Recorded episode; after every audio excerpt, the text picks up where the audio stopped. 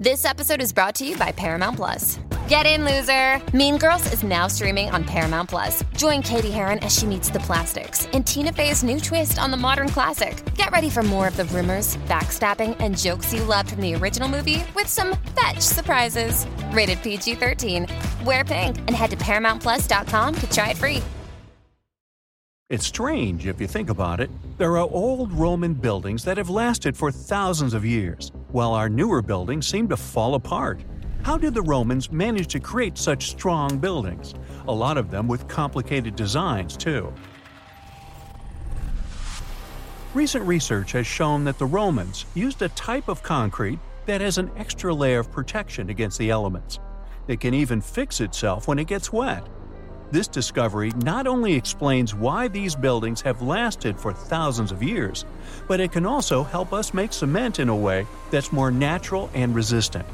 A recent study shows that Romans used volcanic ash in their concrete mix to make it stronger, especially when it was near the ocean, where the air is naturally more humid and could naturally cause more damage.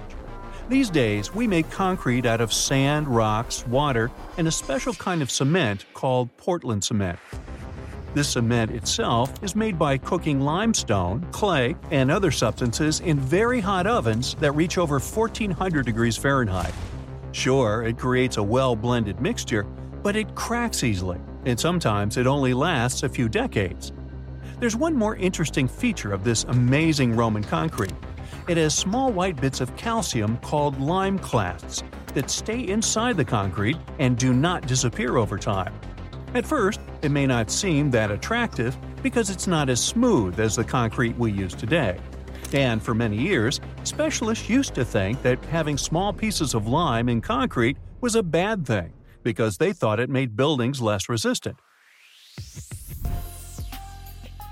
but researchers found out that these tiny pieces actually help the concrete fix itself. I wish I could fix myself that easily. They discovered that when the concrete got cracks, it seemed to magically fill them with a substance called calcium carbonate, found in the lime clasts. The Romans made their concrete by mixing sand, volcanic ash, and burned limestone together and adding water. This is called hot mixing. When the water and lime mix together, they have a chemical reaction that makes the mixture get very hot, up to 200 degrees Fahrenheit. This also causes those tiny pieces of lime to form. Now, this concrete can get cracks, and when water, rain, or seawater gets in, it makes the calcium in the concrete dissolve. The calcium then sticks to the cracks and makes them close up, kind of like a scab. Of course, researchers had to test this method, and they made concrete as the Romans did. Shortly after, they cracked it here and there. They placed the cracked concrete under water, and after one to three weeks, the cracks were gone. Safe to say, this didn't happen with concrete made using modern methods. Now, the Romans didn't know the science behind making their concrete strong, but they found a good recipe by trying different things over a long time period. Ancient records show that they used this recipe to build strong structures, especially for ships, and continued to use it once they found it was successful. Now, not all Roman buildings made it to the 21st century in perfect condition. The Colosseum, for instance, one of the most famous Roman constructions in the world, used to be nearly twice as large as it is today. It sustained a lot of damage throughout the ages, reaching the form we've come to know today. Let's not forget, it's a pretty old building to begin with. Its construction started in the year 70 under Roman ruler Vespasian who later started making motor scooters named after him. You know, Vespa? Nah, I made that up. Anyway, ever since it first opened, the Colosseum was home to a lot of activities and shows, featuring fearless gladiators and a large display of exotic animals, who got to mingle and did lunch together. Unfortunately, it all went downhill in 217 when a fire struck the upper parapets and much of the building's interiors. It took a whole century to finish up the repairs for the damages, Sadly, the initial shape of the Colosseum would be gone forever. A strong earthquake followed, and that didn't help either. This one took place in southern Italy in 443. At this point, a considerable portion of the Colosseum's outer ring was damaged. Soon enough, when locals encountered hardship, they had to rely on selling chunks of limestone from the ancient Colosseum to go by. Another earthquake came in 1349, which gave the Colosseum its most devastating blow. It's when the south side of the building collapsed completely. That's when it started to look more like the building we can see today in the Italian capital. It's not all bad, though. Some pieces of stone that were shaken off the Colosseum were used to rebuild other famous landmarks in Rome. So, if we think about it, the missing part of the Colosseum isn't missing at all. It's just been recycled all around the city. One building that features pieces of old stone Colosseum is called Palazzo Venezia, and it's a local museum. Now, speaking of weird buildings, you've probably seen this one, as it's one of the most photographed spots in the world. You can see online photos of people leaning on it, or ones that make the building look like an ice cream scoop. This famous Italian landmark is called you tell me. Yep, the Tower of Pisa, and it looks like it's seconds away from collapsing to the ground. Now, should you ever want to visit, you'll need to head over to this Italian city with the same name, Pisa, near the Square of Miracles. Now, weirdly enough, this building is more famous for its awkward incline rather than for its history or purpose.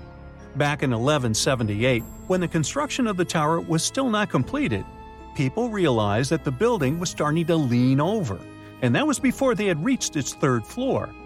They soon figured out it had nothing to do with the building plans or the materials they used. It was all happening because of the mushy and shifting soil which was beneath the construction. These days, we know that placing a building on top of soil made of clay, fine sand, and shells mm, isn't the best idea. But back then, people didn't know how to figure that out before building something. Now, fast forward some centuries, and it became clear that this 180 foot tower isn't just leaning, it is falling, and at a considerable rate of about 8 hundredths of an inch per year. Well, that may not sound like a lot, but multiply that by hundreds of years, and well, just look at the pictures and you'll understand. This leaning tower is more than 16 feet off its axis in the present day. So, how come it hasn't fallen over altogether? Well, because of physics mostly. Its center of gravity continues to be located within the base of the structure, so it's pretty grounded. It's also been continuously watched over by local authorities to make sure they protect this unique building for as long as possible. The Pantheon is another great example of the way Romans understood architecture. It's also located in Rome and was initially built as a temple. The construction itself was made from concrete with different thicknesses and has an interesting shape too.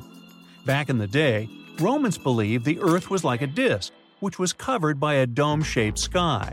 So they modeled the Pantheon sticking to this idea. Light comes into the temple through a hole in the dome, shining down on the floors and walls, showing the movement of the sun. It's also one of the best preserved ancient Roman buildings, it's no wonder many other buildings have been made to look like it. In the U.S. alone, the U.S. Capitol, the Jefferson Memorial, and the National Gallery in Washington, D.C. are all said to be modeled after this ancient construction. The famous painter Michelangelo was so impressed by this building that he believed some unnatural force must have helped in its construction. The place where it stands is also very special because of the story behind it. Legend has it that the founder of Rome, Romulus, was lifted to the ancient Roman higher spirits on the wings of an eagle from this exact location. Apparently, it was a talon show. Get it? Talons? Eagles? Okay, gotta go.